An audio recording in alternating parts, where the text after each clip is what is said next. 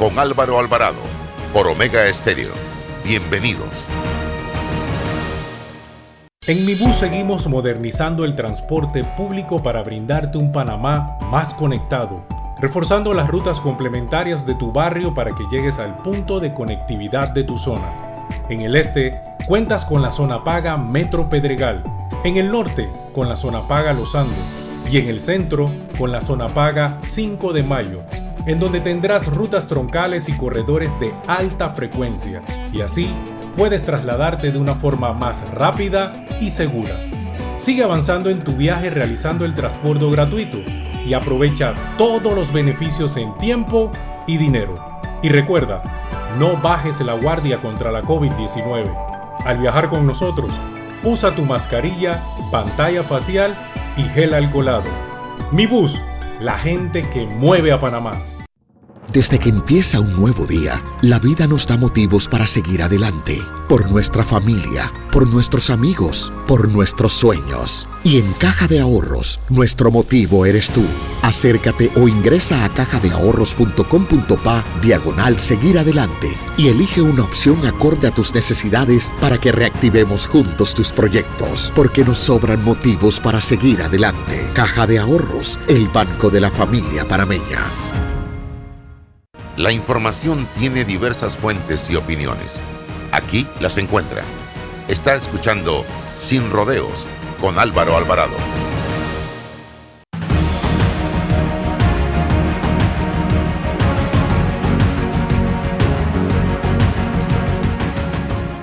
¿Qué tal mis amigos? Tengan todos muy buenos días, bienvenidos. Estamos ya en Sin Rodeos a través de Omega Estéreo, total cobertura nacional.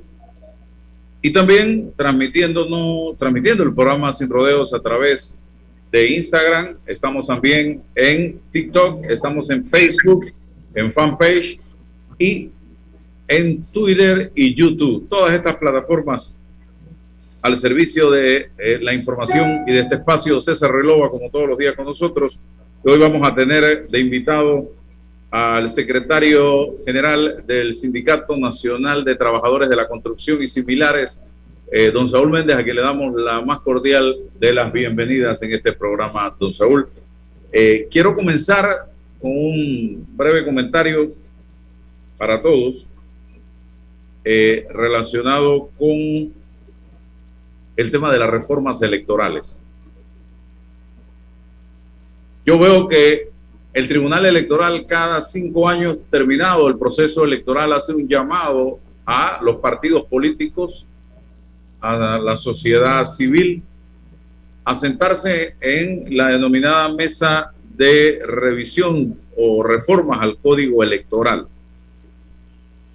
En varias ocasiones ha pasado que se logran consensos entre los integrantes de la mesa, en los que hay representantes designados por los partidos políticos y la sociedad civil, y al final en la asamblea o no las aprueban o quieren introducir cambios que no fueron consensuados en la mesa.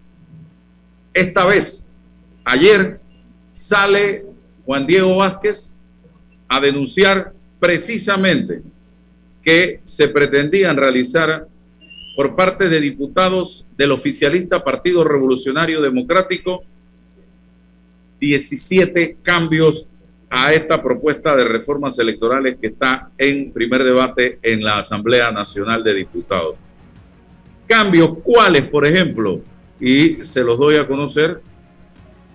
Dice, proponían que el candidato presidencial pueda gastar 20 millones de dólares en campaña. Sin embargo, en el proyecto de reformas consensuado, el monto era de 7.5 millones de dólares. Mire usted la diferencia, 12.5 eh, millones de dólares adicionales.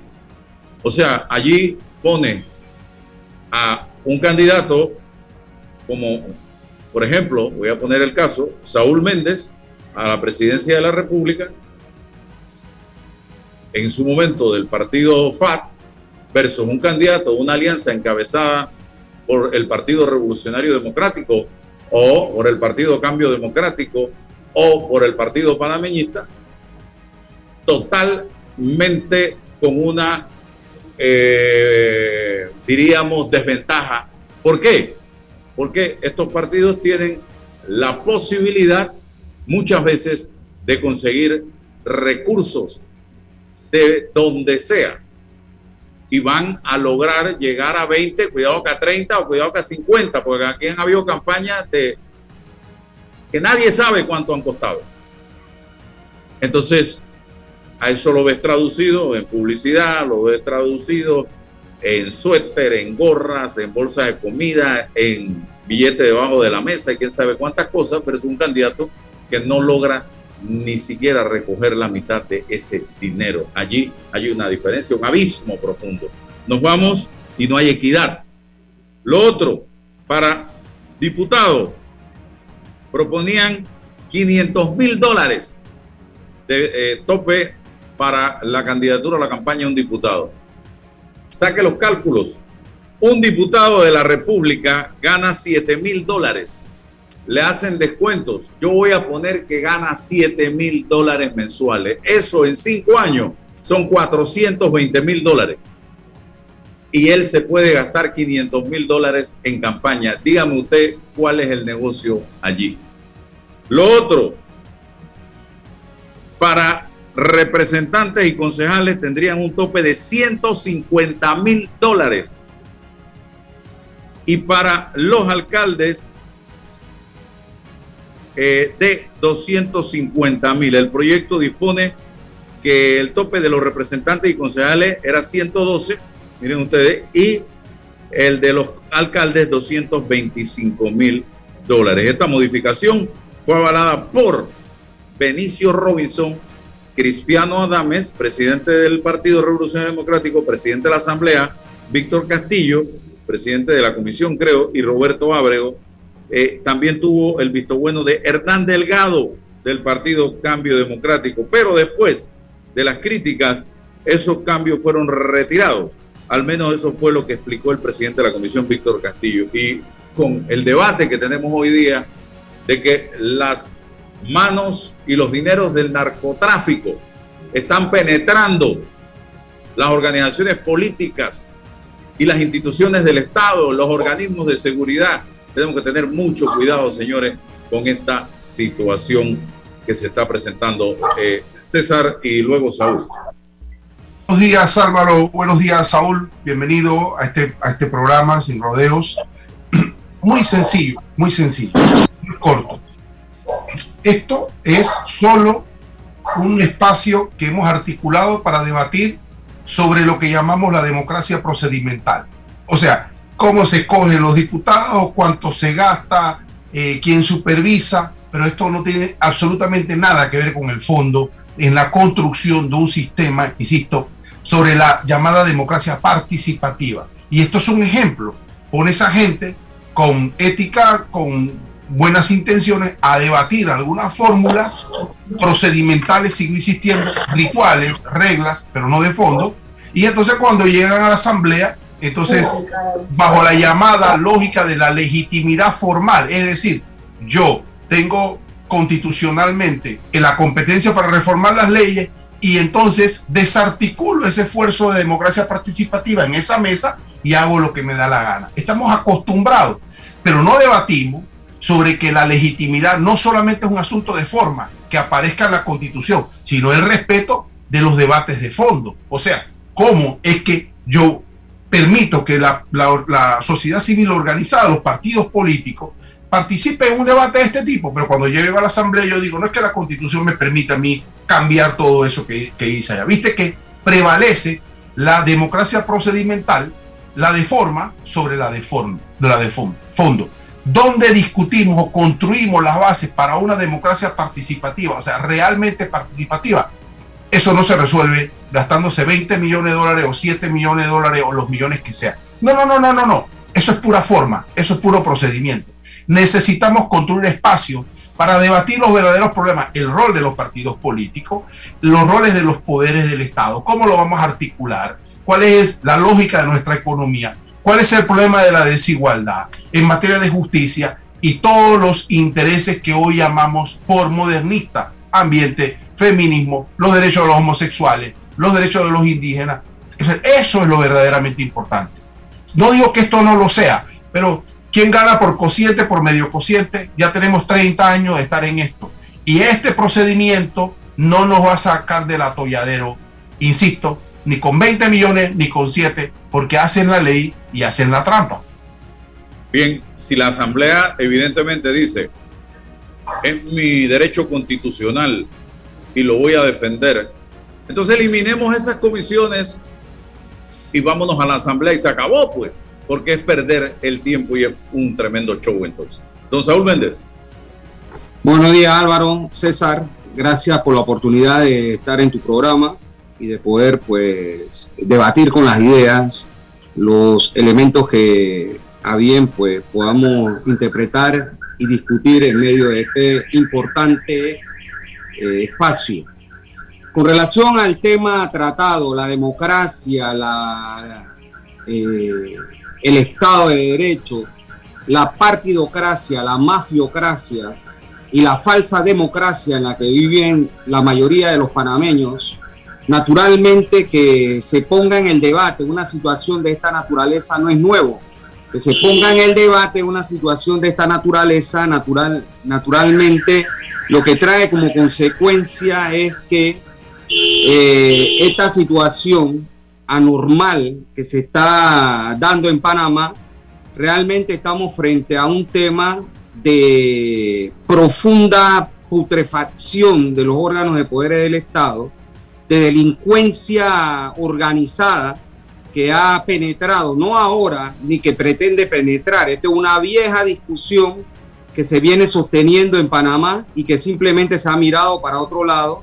Recordemos la carta al tío eh, Pipo enviada por Castrellón Enaos en su momento que financiaba eh, la campaña de, o recursos provenientes de este individuo a la campaña de Pipo Birsel y de El Toro en el momento en que se dio. Esto no se investigó, después se extraditó al hombre de Panamá y finalmente más nunca se ha hablado de esos temas.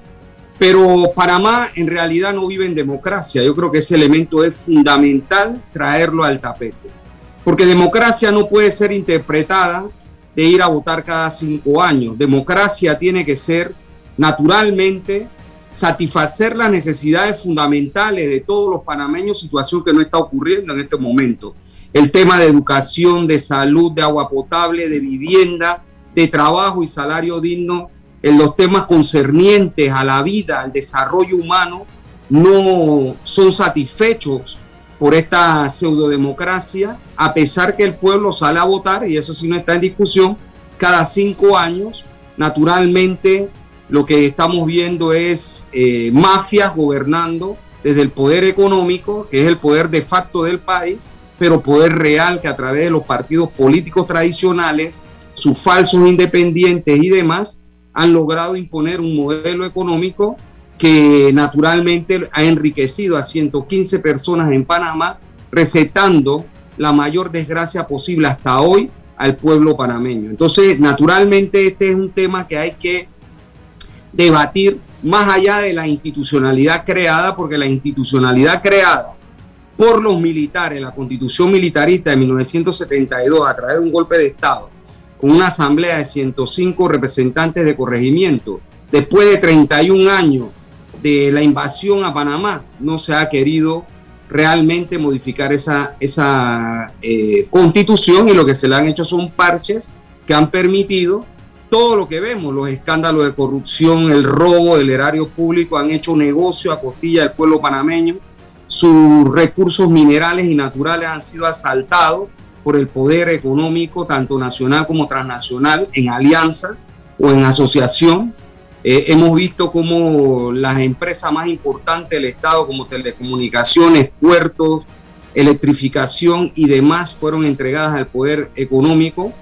Y así adicionalmente se ha estado saqueando al país. Entonces yo creo que la democracia en Panamá es una discusión más profunda que incluso esta salvaje situación de financiamiento. El financiamiento al final Álvaro, invito, y esto lo sabe perfectamente César, está en la página eh, del Tribunal Electoral cómo se financiaron las campañas pasadas para no remontarnos eh, más tiempo hacia atrás y nos damos cuenta que el caso de Cortizo manejó más de 13 millones en su campaña, seguido de Rómulo Roots, de el caso de eh, el candidato arnulfista, también los candidatos, incluso independientes, es decir, ¿quiénes financian esa campaña? El poder económico. Y al final, quien se sienta en la silla presidencial y en la asamblea están naturalmente defendiendo esos intereses económicos y se aprueban normativas para que esos intereses económicos se beneficien de lo que es de todo. Entonces, de allí la necesidad de una transformación radical del Estado panameño. Nosotros hemos planteado la necesidad de una constituyente originaria que barra a la podredumbre, que funde un nuevo Estado, que haya nuevas, nuevas, nuevas reglas del juego, donde la democracia pase a ser de representativa, que es el modelo que han utilizado hasta hoy, a una democracia participativa, donde el pueblo tenga la capacidad de fiscalizar, donde el pueblo tenga la capacidad de elegir y de revocar mandatos, donde el pueblo tenga la capacidad de poder decidir su futuro en, a nivel de corregimiento, distrito, diputación, incluso la presidencia, y, ese modelo no lo vamos a encontrar en estos resortes que han administrado los politiqueros y que se han enriquecido. Aquí hay gente que no puede, no puede justificar millones que tienen, porque esto ha sido una mancuerna perfecta entre jerarcas eh, del sector público llegado de los partidos políticos tradicionales a los poderes del Estado y los empresarios corruptos que han estado robando de forma fragante a la población panameña. Entonces, si queremos buscar salida, debemos buscarla en la raíz. Saúl, tú hablas mucho de el pueblo. Yo quiero hacerle una pregunta. Pero es el pueblo el que escoge a través del voto popular cada cinco años a sus propios verdugos, eh, que lo lleva a la asamblea para después estar en las redes sociales diciéndole corrupto, ladrón, eh, incapaz, pero vuelves el 5 de mayo, el 4 de mayo y lo llevas de nuevo a la asamblea, a la presidencia, a las alcaldías, a las juntas comunales. Entonces, ¿No será que el problema aquí es precisamente el mismo pueblo que a la hora de elegir, que a la hora de votar, sigue haciendo exactamente lo mismo y podemos traer la constitución originaria, no originaria, la reforma, la que sea, si el pueblo no cambia, va a ser producto? Fíjate, en ciencias sociales esa respuesta tiene que ser categórica. La dominación de la clase dominante, entiéndase del poder económico y los instrumentos con los cuales ellos logran naturalmente someter al pueblo, son reales. Este es un sistema político, económico, social, ideológico, cultural, etcétera, de dominación. Eso naturalmente la clase dominante, en este caso la burguesía panameña, ha accedido al poder del Estado para mantener el control sobre las mayorías. Y en el campo ideológico, eh, obviamente ahí juegan el papel los medios de comunicación social, entiéndase todos, radio, televisión, eh, periódicos. Tú puedes ver que en Panamá hay una dictadura del pensamiento único. Los pensamientos que son contestatarios a la imposición neoliberal, esos no salen en televisión ni en las grandes corporaciones. Nosotros hemos denunciado de forma permanente un bloqueo contra nuestras posiciones y nuestros dirigentes para hacer llegar los mensajes de esclarecer al pueblo. Entonces, en, tema de esa naturaleza de medios de comunicación, eso está controlado hartamente. Por un lado. Por otro lado, la educación formal que se da es precisamente para que la población atienda a estos aspectos de dominación. Y el tema cultural juega otro papel importante. Es decir, que cuando estamos analizando este problema, no nos podemos quedar solo en el hecho, Álvaro, de la elección el día que se realiza, sino todo el andamiaje que permite sostener al sistema tal cual como lo estamos conociendo. Y si es cierto, el pueblo entiende que tiene que salir a votar, pero por eso es que es necesario organizar al pueblo, por eso que es necesario educar al pueblo, por eso que es necesario el debate de ideas que puedan ayudar a ese mismo pueblo a transformar su realidad. Yo creo, y mi experiencia, tanto como dirigente sindical como en las campañas que participé, cuando uno habla con el pueblo, y tú tienes esa experiencia también, porque mucha gente conversa contigo o con César, la gente te dice en síntesis, esto no sirve, es una porquería. Y en esa síntesis entienden perfectamente que tanto el poder económico como los politiqueros tradicionales no le representa su interés. Ahora, dar un salto cualitativo, que es a lo que tú te estás refiriendo con tu pregunta, no depende de una voluntad única, depende fundamentalmente de organización, concientización y lucha porque los sectores que hoy dominan los poderes del Estado, el sector de facto económico, ellos tienen todo un entramado para someter a las mayorías. Entonces, la liberación de las mayorías, tanto en el campo social como en el campo político y como en el campo de estructuración de un nuevo modelo de sociedad, es su obra, sí, pero organizados, concientizados y luchando por transformar esto.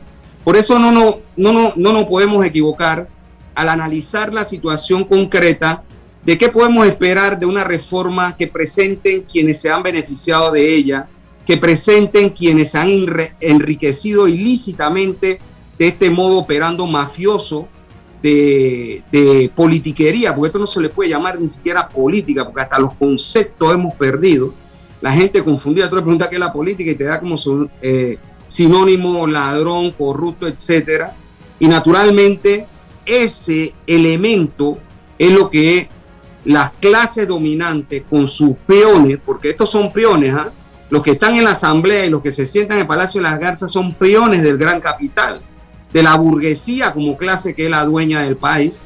Y naturalmente vamos a encontrar allí de todo, todo lo que vemos, todo lo que escuchamos, la forma de actuar, las leyes que se aprueban y, eso es lo que debemos cambiar. Yo creo que los panameños, la gente de bien, los patriotas, los demócratas, es decir, eh, los sectores comprometidos con un mejor país, debemos hacer causa común por transformar todo y no conformarnos solo de que nos pongan a debatir si son 20 millones o 5.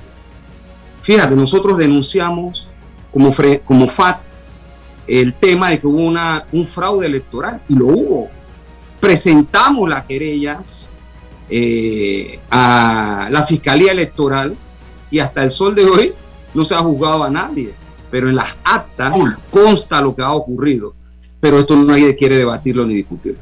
Saúl, quería, quería preguntarte, eh, y quizás pudiésemos coincidir con esta primera premisa, que en pleno siglo XXI, en el debate sobre la articulación de los intereses, ya los partidos políticos no tienen el monopolio. Hoy se le presenta las organizaciones sociales y los movimientos, las organizaciones, las organizaciones civiles y los movimientos sociales. La pregunta concreta, Saúl, respecto a los movimientos social, sociales. ¿Cómo pudiese coincidir los intereses de los sindicatos y de los trabajadores con los intereses de la sociedad en común para articular un proyecto político?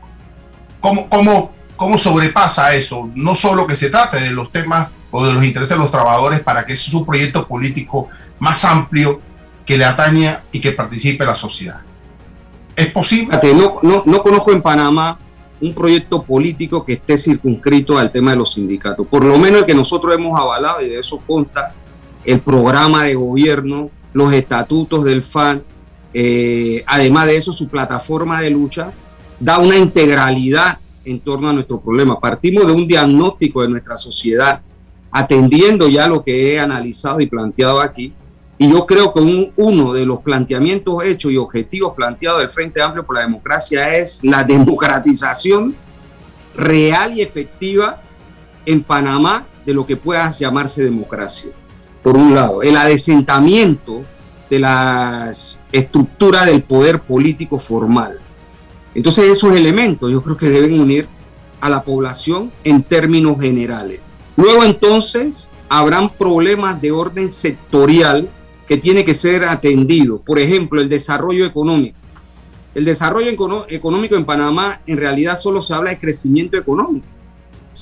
Y, a pesar que el mismo ha sido extraordinario en los últimos 12 años, crecimiento de dos dígitos, después de un dígito, a excepción del año pasado, producto de la pandemia, naturalmente, eh, la desigualdad en Panamá es mayor. Preguntémonos, si la seguridad social, si la caja de seguro social es mejor del año 90 al año 2021. Han pasado 31 años. ¿Es mejor?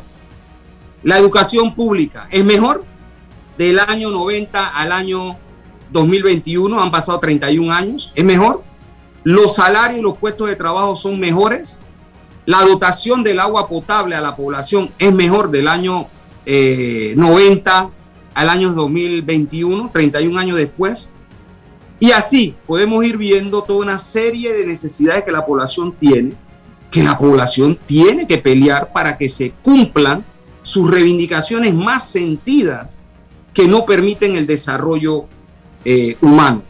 Pero queremos hablar de desarrollo económico, debemos discutir, por ejemplo, la propuesta nuestra del desarrollo del sector primario, el agro, acompañado de la agroindustria y el sector secundario, la industria, que son generadoras de empleo Queremos hablar, por ejemplo, de temas concernientes a que haya una nueva institucionalidad en el país a través de un mecanismo constituyente originario, donde ya indicaba que el pueblo tenga derecho a elegir, a fiscalizar y a revocar el mandato. Eso es necesario en este país para transformarlo. Eso no es un problema de intereses sindicales, sino de intereses Saúl, Si te hago la pregunta, el ambiente. Saúl, pero te hago la pregunta porque conozco la, la, eh, la plataforma programática e ideológica? Por supuesto que sí, pero ¿qué ocurre que no hace clic con el resto de los intereses de la sociedad? Porque se entiende, se presume de que se habla desde los trabajadores, desde los sindicatos, y no se habla de la construcción de esa sociedad y de esa nueva institucionalidad. ¿Qué, qué está ocurriendo? Bueno, ya ahí es otro elemento el que tú traes a colación, César. ¿Qué pasa en la práctica?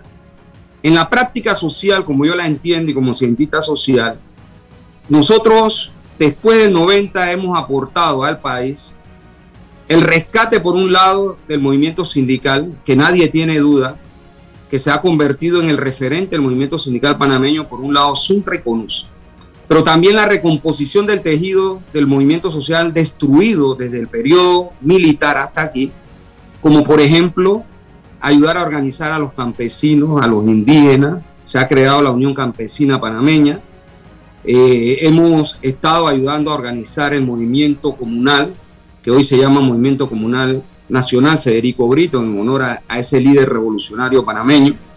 Hemos ayudado también a acercarnos a los gremios docentes, etcétera. Esta es una construcción en realidad que es más lenta, sí, que parte desde abajo, desde el seno mismo de las organizaciones del movimiento popular y el pueblo, y al entrar a desafiar a los poderes constituido a través de un instrumento político electoral como lo es el Frente Amplio por la Democracia, nosotros teníamos conciencia clara, primero, de nuestras propias debilidades en torno a esa materia, y segundo, es decir, tú irrumpes con un código profundamente antielector, eh, antidemocrático, pero además de eso, te enfrentas a una realidad, a la realidad de, por ejemplo, no tener acceso en igualdad de condiciones a los medios de comunicación, aún en campaña, por ejemplo. Eh, si tú revisas cuántos fueron mis aportes o donaciones comparadas con las de Cortizo, yo no llego a 50 mil balboas, espero que la mente no me falle, en una campaña presidencial contra, lo decía Álvaro a su inicio, cuando analizaba este problema, contra 12 o 13 millones que manejó Cortizo. Es decir, empezar de abajo, construir lo que estamos haciendo, no podemos compararlo con el mecanismo tradicional que está ocurriendo. Entonces, obvio que eso nos ha costado nuestros propios errores, nuestra inexperiencia en ese campo, enfrentar el clientelismo con ideas. Es decir, tú llegas a una persona llega el que llega con clientelismo a repartir saco de cemento, plata, lo que tú quieras, y tú lo que llevas son ideas liberadoras. Entonces, naturalmente, eso no tiene competencia, pero confiamos y estamos seguros, y esto lo digo con absoluta categoría, que el único que puede librarnos a nosotros del problema que tenemos es el pueblo humilde, honesto y trabajador panameño.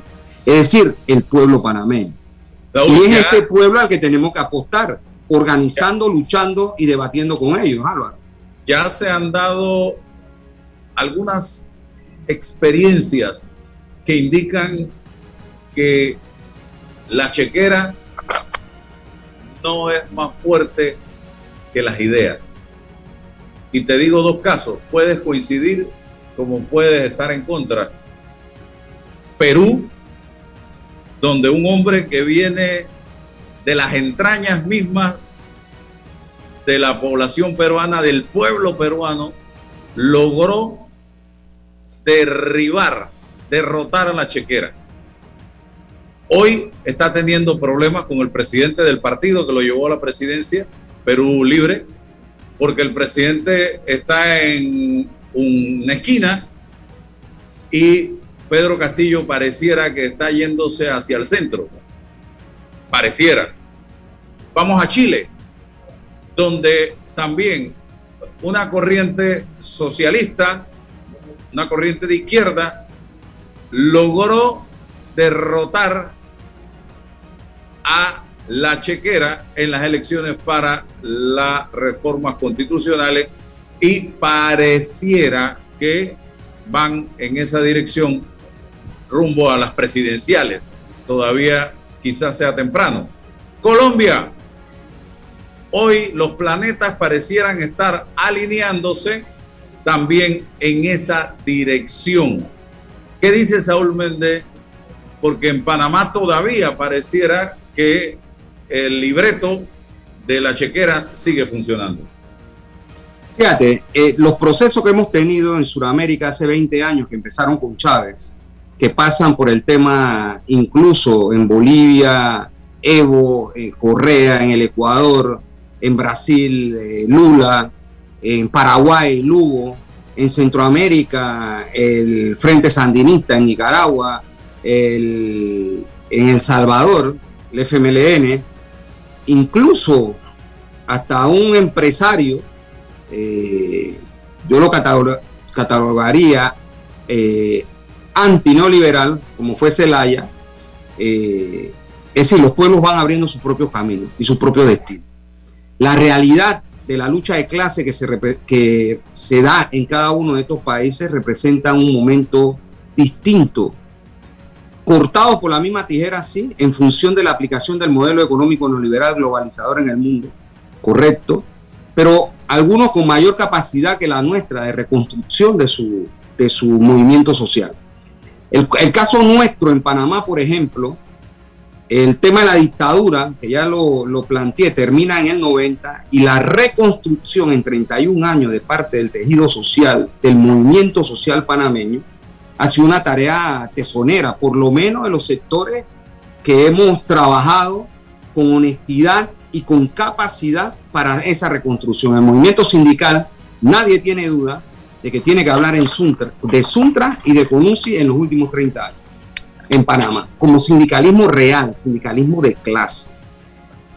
Y la ayuda de la recomposición del resto del movimiento social. ¿Por qué te traigo el movimiento social del cual ya hablé hace un rato?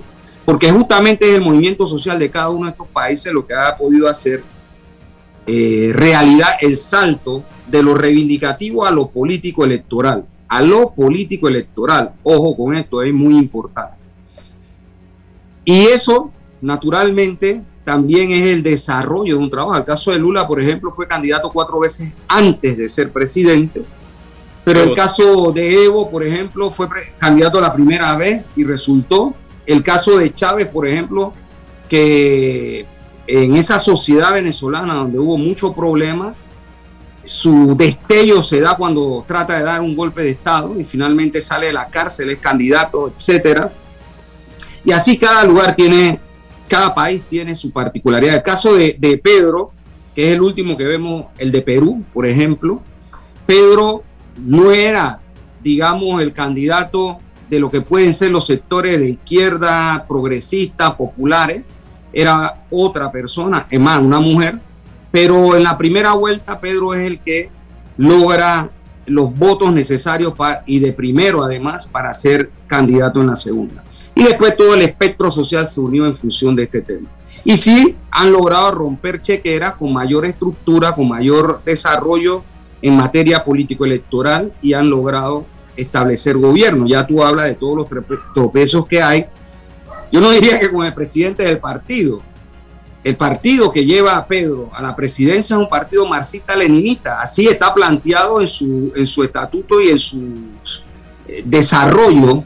Y es, obviamente, si es un partido marxista-leninista, un partido de clase.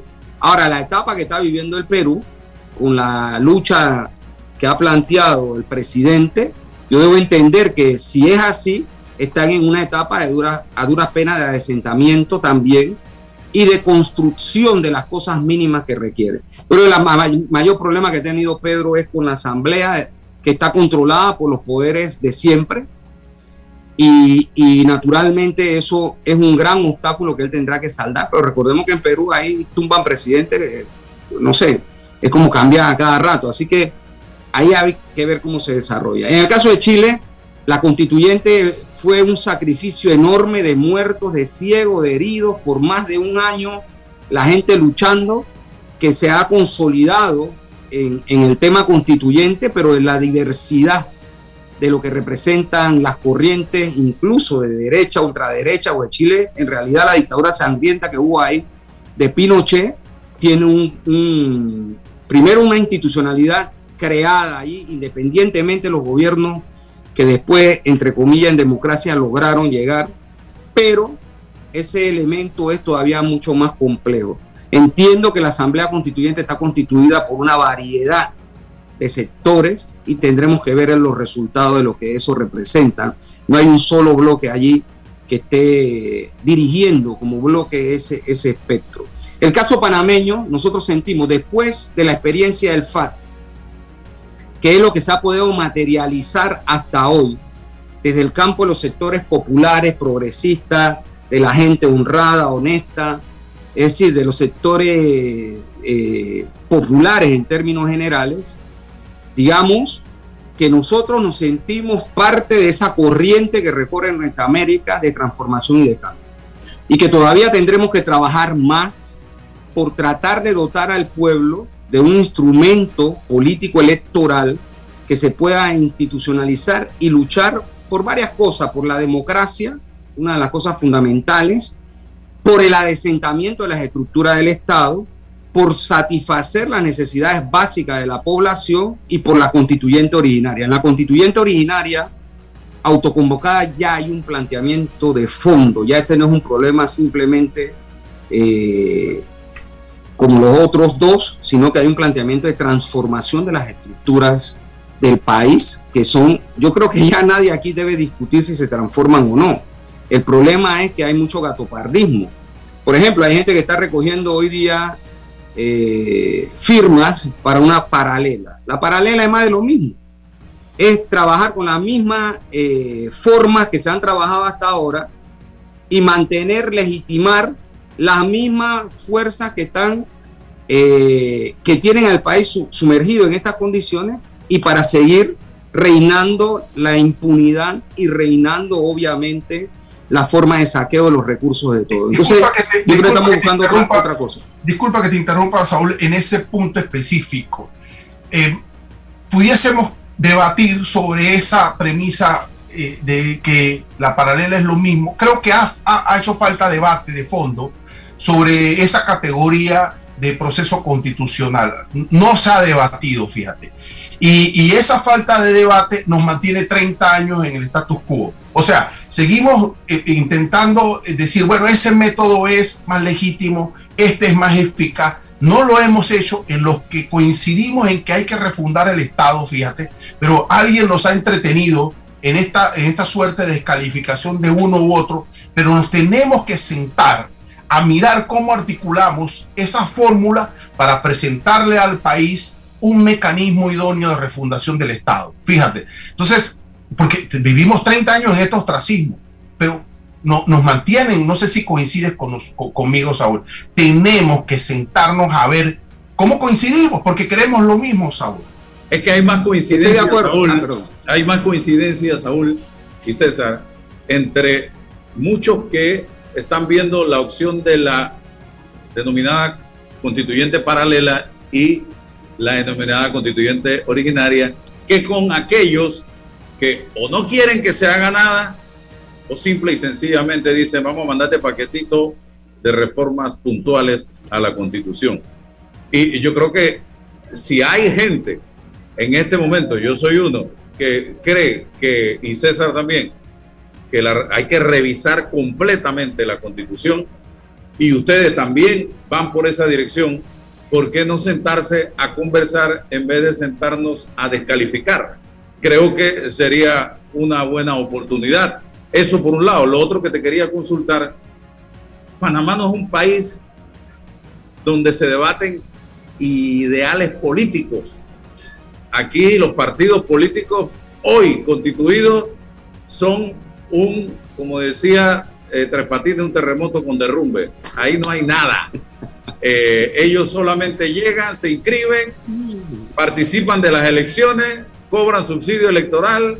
Cuando hay que cambiar la junta directiva, hacen su movimiento y vuelven a moverse cuando hay elecciones nuevamente. Eso es lo que son los partidos políticos en este país. Más nada, no hay eh, escuela de cuadros formando a individuos de manera permanente, no hay compromiso de los eh, eh, adherentes del partido hacia con el partido, no, no hay nada. Entonces, tenemos que ir viendo la manera de transformar los partidos políticos, porque para mí el partido político es importante, no podemos destruirlo, el partido político es la columna vertebral de una democracia, eh, pilar de una democracia, al igual que las organizaciones. Don Saúl. Sí, bueno, con lo que decía, yo no estoy descalificando, ojo, yo lo que estoy haciendo es una interpretación política. Y, y además de eso, es importante decir lo siguiente, hay coincidencia con muchos en que hay que refundar el Estado. Ahora, lo que no podemos es, el análisis que estoy haciendo, es que no podemos caer en gatopardismo, decir que vamos a cambiar todo para no cambiar nada, y eso es lo que ha estado pasando. Cuando nosotros estamos haciendo nuestro análisis de que el problema que tenemos no, no radica única y exclusivamente en los politiqueros y sus partidos, ¿ah? ojo, tanto los partidos políticos tradicionales como muchos pseudos independientes responden a los intereses del poder de facto, responden a los intereses del poder económico los que se han beneficiado de esta política perversa que tenemos. Y no son 30 años ni 31, son 52 años que vamos a cumplir con la constitución militarista.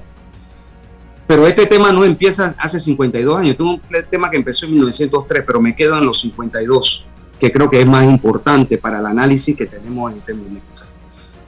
El método constituyente originario que estamos planteando nosotros no es el método simple, es un método conceptual frente a una realidad que estamos viviendo.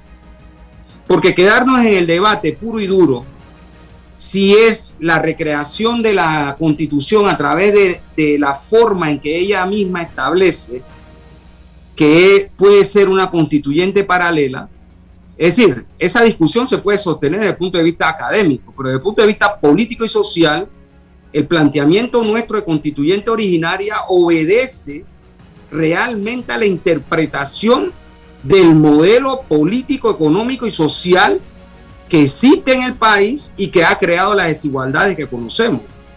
Y además de las desigualdades, ha creado el robo y el saqueo de los recursos que no son de todos. El modelo económico que se está implementando es un modelo económico que tiene por sí solo no solo leyes económicas, sino ideología. Entonces, ¿qué ocurre? Si bien es cierto, no hay en Panamá políticos, ojo con el término que estoy utilizando, políticos, sino politiqueros, ahí nos vamos a encontrar que hay una degeneración como la que ustedes acaban de, plantear, Álvaro es decir, gente que no tiene conceptos, gente que no tiene ideas, gente que, llega allí por, los recursos politiqueros, por el financiamiento, en fin, por, por lo que ya empezamos a cuestionar ustedes y yo al inicio del programa. Y naturalmente esos no son políticos. Y no lo son porque si buscamos la categoría de políticos y de política, entendiendo los conceptos, nos damos cuenta que no estamos hablando con gente de esa naturaleza. Y por eso es que nosotros le hemos dado calificativo de mafiocracia, porque al final el robo a los recursos del Estado, la mezcla con el problema del narcotráfico, como ya yo he mencionado, esto no es nuevo, ¿verdad? Y no solo esto ocurre con, con los partidos políticos tradicionales, los bancos han lavado de dinero, aquí hay bancos, bancos y banqueros que no fueron presos por lavado de dinero, comprobado, ¿ah? comprobado, ojo.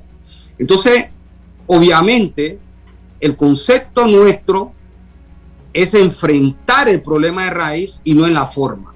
Porque si nos quedamos en la forma, podemos ir a una reforma constitucional, una más de la que se han hecho a través de la paralela.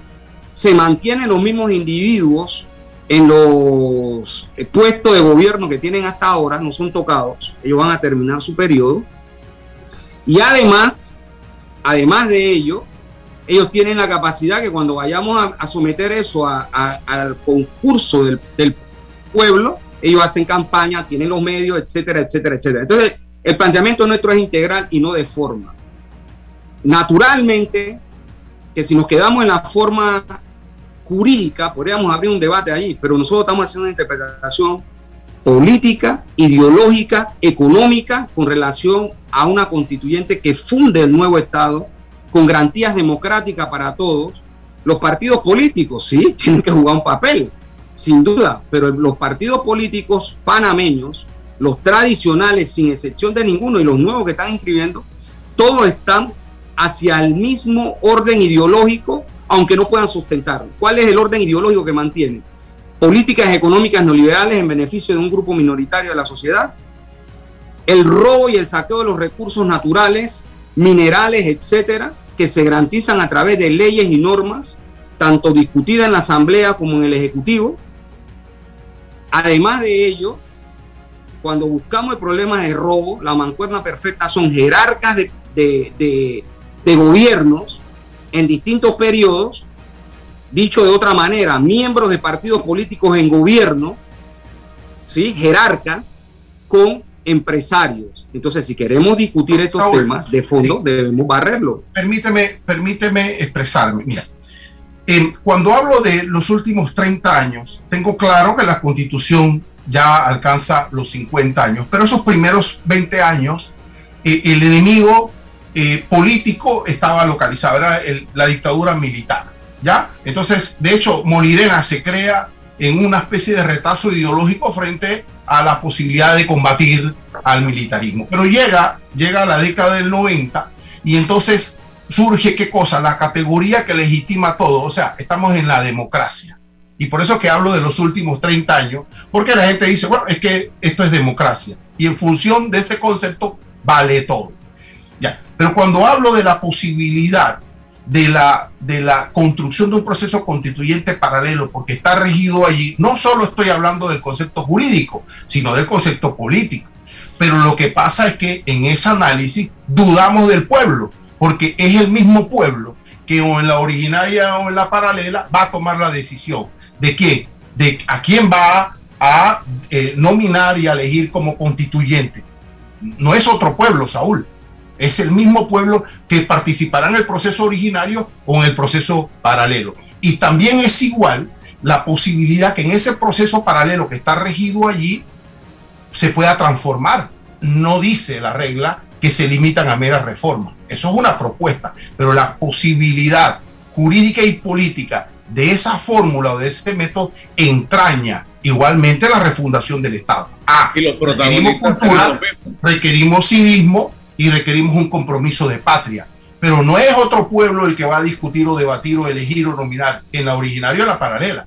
Y por eso es que hablo de la posibilidad de no en el plano académico, sino en el plano político, organizar a nuestra gente y, preguntarle algo, decirle, usted se siente incómodo, se duda o tiene incertidumbre sobre que esa fórmula lo que va a permitir es lo mismo, o en la originaria vamos a abrir el debate y no sabemos qué va a ocurrir allí. Bueno, hay parece extremos que nos tiene dudando, pero que esos, esas dudas están condicionando el status quo es un planteamiento para el debate de fondo y político. Y eh, agrego, de acuerdo. Agrego, Saúl, porque el tiempo ya se nos está venciendo. ¿Cuál, a juicio de ustedes, si el modelo neoliberal ha fracasado, ¿cuál creen ustedes que es el modelo ideal o, o cuál es el modelo que implementarían ustedes en un país como el nuestro? Y también si debiéramos irnos hacia un gobierno parlamentario o seguir en un gobierno como el que tenemos presidencialista. Bueno, fíjate, el, el, modelo económico, como nosotros lo entendemos, es un modelo económico de desarrollo nacional y de desarrollo humano. Eso no lo da el neoliberalismo. Ni da de desarrollo nacional, ni da de desarrollo humano. Entonces yo creo que ese elemento es fundamental eh, en, en, la etapa del, del momento que vive la sociedad panameña. Entonces ese modelo es al que nosotros estamos apostando. Naturalmente, ese modelo desde el punto de vista conceptual debe encontrar desarrollo, entendiendo el orden jurídico actual, desarrollo tanto constitucional como de sus derivados a través de normativas legales, reglamentos, en fin, etc. Pero esto debe estar tipificado ahí. Entonces creemos que ese elemento es fundamental. Algunos incluso en el momento que estamos viviendo, muchas de, la, de, la, de, las aportaciones que se han hecho, ustedes trajeron el sur a colación, incluso han, regresado al estado eh, que planteó Keynes, John Keynes. Este es un economista que frente a la crisis del capitalismo, el CRA de los años 30, planteó que el Estado debería invertir e intervenir en la economía. Entonces, ¿qué creemos nosotros? Debemos recuperar todo lo que le pertenece al pueblo, las empresas productivas por ejemplo, eh, estratégicas de seguridad nacional como telecomunicaciones, electrificación, en fin. Los recursos minerales, mira, se están explotando 72 mil millones con un daño ecológico terrible, con contaminación de todo tipo y resulta ser que por un contrato que se hizo en el año 95, en el periodo del 95 del PRD y del Toro, con ese contrato que fue declarado inconstitucional, una empresa que sin contrato ahora se lleva los recursos que tenemos. Imagínate que estuviésemos pagando un precio por ello, con la mitigación requerida, pero que esos 72 mil dólares quedaran en Panamá para el desarrollo del país y el desarrollo del pueblo panameño. ¿Eso es posible hacerlo? Claro que es posible hacerlo. Entonces, por eso es que nosotros hablamos de un plan nacional de desarrollo que, que está vinculado a la educación, que está vinculado al desarrollo del sector primario y secundario de la economía, al agro y a la industria, que está vinculado al perfeccionamiento de nuestra soberanía, garantizar nuestra soberanía alimentaria y seguridad alimentaria, es decir, es un concepto distinto en el modelo económico. Con relación a si el gobierno puede ser presidencialista o parlamentario, bueno, ese es parte de un debate concreto, pero sea uno u otro, Álvaro, para mí lo que tiene mayor eh, idea con relación a este tema es la posibilidad que el pueblo no solo tenga derecho a elegir, sino que tenga derecho a revocar mandato. Nosotros hemos dicho por tres cosas fundamentales. Por corrupción, por incapacidad y por esos politiqueros que hay por ahí mentirosos, que prometen y no cumplen. Que el pueblo en un periodo puede decir acá, para tu casa y viene otro. Esa es la garantía de una democracia distinta, donde el pueblo no solo tiene que, que ver a una persona cinco años robar, ser corrupto en escándalo, en escándalo, incapaz, mentiroso, sino que ve, acá. ¿Tú sabes qué? Aquí tú presentaste un plan y tú no has cumplido este plan. O ven acá, tú tienes este plan, vamos a desarrollarlo, vamos a discutirlo, lo vamos a controlar, vamos a, vamos a discutir qué queremos en nuestro corregimiento, cómo desarrollamos nuestro distrito, etc. Es una nueva, un nuevo modelo de democracia participativa distinta, distinta a lo que conocemos hoy. Entonces, sea parlamentario o sea eh, presidencial, naturalmente debe tener control el pueblo. En un minuto, porque tengo que eh, eh, eh, irme al cambio, ¿qué recomienda usted para refundar la caja de seguro social, el programa de invalidez, vejez y muerte? ¿Cuál es la propuesta en firme? ¿Me la diría en un minuto? Necesitamos una política de empleo seria, porque la caja vive de las cuotas que recauda, tanto en el sector público como privado. Estabilidad laboral necesitamos, necesitamos salarios dignos, porque del salario es que tú finalmente recibes una pensión ¿Y qué tipo de pensión deberíamos tener? Aquí en Panamá existe. Deberíamos trabajar 30 años retirarnos con el último salario. Eso lo hacen los policías. Y eso abriría la posibilidad de que al retirarse la gente con, el salario y con un salario digno, obviamente permite que las nuevas generaciones ingresen a, los puestos de trabajo, porque ahora la gente se está quedando por la miseria que representa las la, pensiones en su inmensa mayoría. Entonces, necesitamos, esto está dentro de un plan nacional de desarrollo.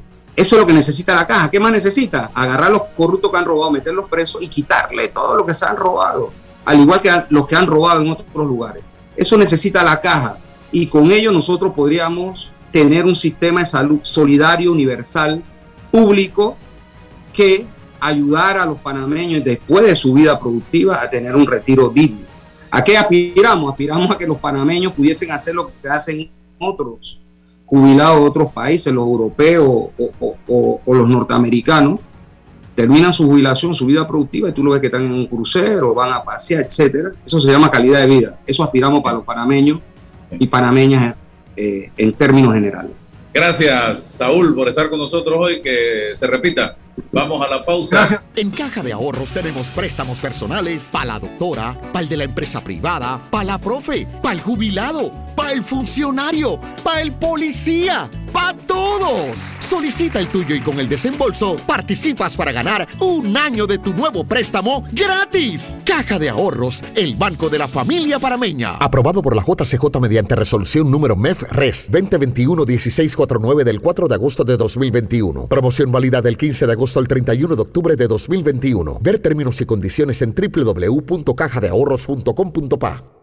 ¿Sabías que el yacimiento de cobre Panamá es un pórfido de cobre? Esto significa que el cobre está acompañado de otros minerales, que en nuestro caso, oro, plata y molibdeno en menores cantidades. Cobre Panamá. Estamos transformando vidas. Déjate llevar por la frescura del pollo melo. Panameño como tú. Déjate llevar por la frescura del pollo melo. Variedad y calidad. Melo. Frescura de altos estándares. la calidad es una promesa. Para llevarte el pollo melo siempre fresco hasta tu mesa. Déjate llevar por la frescura del pollo melo. Por su sabor y calidad lo prefiero. Déjate llevar por la frescura Estimado usuario, evita sanciones. No te quites la mascarilla ni la pantalla facial. No ingieras alimentos y ningún tipo de bebidas dentro de trenes y estaciones. Respeta las normas. Cuida tu metro. Descarga ya la nueva billetera electrónica nacional BEN de Banco Nacional de Panamá, tu app de cuenta virtual que te permitirá realizar pagos, consultas, recargas, transferencias y retiros en cajeros automáticos, todo de manera fácil, rápida y segura. Envía y recibe dinero utilizando tu celular. Banco Nacional de Panamá, grande como tú. En Mi Bus seguimos modernizando el transporte público para brindarte un Panamá más conectado reforzando las rutas complementarias de tu barrio para que llegues al punto de conectividad de tu zona. En el este, cuentas con la zona paga Metro Pedregal, en el norte, con la zona paga Los Andes, y en el centro, con la zona paga 5 de Mayo, en donde tendrás rutas troncales y corredores de alta frecuencia, y así puedes trasladarte de una forma más rápida y segura. Sigue avanzando en tu viaje realizando el transporte gratuito y aprovecha todos los beneficios en tiempo y dinero. Y recuerda, no bajes la guardia contra la COVID-19. Al viajar con nosotros, usa tu mascarilla, pantalla facial y gel alcoholado. Mi bus, la gente que mueve a Panamá. Oye, ¿tú ya te vacunaste? No, aún lo estoy pensando. Pero si las vacunas son una esperanza de volver a una vida normal y salvar vidas. Hoy desde Panama Ports queremos enviarle un mensaje a los panameños. Vamos todos a vacunarnos como un país que quiere salir adelante, con positivismo y buena actitud. Por eso, ponle el hombro al COVID-19 para que juntos podamos salir adelante. Presta atención a los lugares y días donde estarán vacunando. Panama Ports, 25 años unidos a Panamá. Bueno, me voy a comer con una estrella. Mmm. Espérate, ¿y tu esposa sabe? Claro, ella sabe que la estrella del sabor es American Star. Y por eso en la casa comemos delicioso. American Star, el tasajo, jamón, chorizos y embutidos más suaves, económicos y con el sabor que le gusta a todos. ¡Oh! ¿Me invitas a conocer esa estrella? Busca la estrella roja y azul American Star, la estrella de tu cocina. Hay un delito que va en aumento, que se aprovecha de la buena fe de los ciudadanos. Yo estoy aquí construido aquí en mi carro solamente suyo y mi persona. Entonces quiero que usted me diga, ¿tiene el dinero completo o tiene usted un abono? Que realiza estafas por medio del comercio electrónico y que suplanta tu identidad. Ese es el ciberdelito, con un aumento del 225% en el primer trimestre, convirtiéndose en el delito con mayor incidencia en el último año. Estos grupos de crimen organizado generan 20 mil dólares diarios aproximadamente al cometer estos delitos. Si alguien te solicita dinero por redes sociales, antes de depositar, llama a esa persona y confirma la información. El ciberdelito es real. Denúncialo al 507-2988 o al 104. Un mensaje de la Policía Nacional, el Ministerio Público y esta emisora. Desde que empieza un nuevo día, la vida nos da motivos para seguir adelante, por nuestra familia, por nuestros amigos, por nuestros sueños. Y en Caja de Ahorros, nuestro motivo eres tú. Acércate o ingresa a cajadeahorros.com.pa diagonal seguir adelante y elige una opción acorde a tus necesidades para que reactivemos juntos tus proyectos, porque nos sobran motivos para seguir adelante. Caja de Ahorros, el banco de la familia parameña.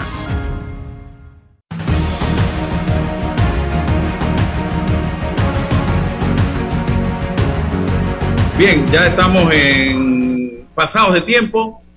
Quiero reiterarle a nuestros amigos que nos sintonizan en este momento de regáleme un par de segundos porque tengo que cumplir acá con nuestros amigos eh, de Credit Core Bank.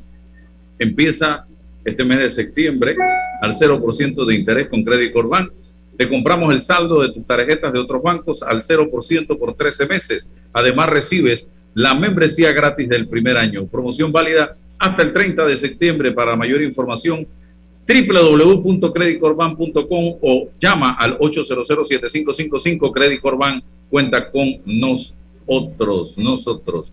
Bien, entonces, se acabó el tiempo, señores. Gracias por la atención dispensada. Si Dios nos da permiso, mañana nuevamente nos encontramos. La información de un hecho se confirma con fuentes confiables y se contrasta con opiniones expertas. Investigar la verdad objetiva de un hecho necesita credibilidad y total libertad. Con entrevistas que impacten, un análisis que profundice y en medio de noticias, rumores y glosas, encontraremos la verdad. Presentamos a una voz contemple y un hombre que habla sin rodeos con Álvaro Alvarado por Omega Estéreo. Gracias por su sintonía. Estimado usuario, recordamos que el reglamento del viajero prohíbe la venta de buonería dentro y fuera de las instalaciones del metro. El incumplimiento de estas disposiciones conlleva sanciones. Cuida tu metro, cumple las normas. En Mi Bus seguimos modernizando el transporte público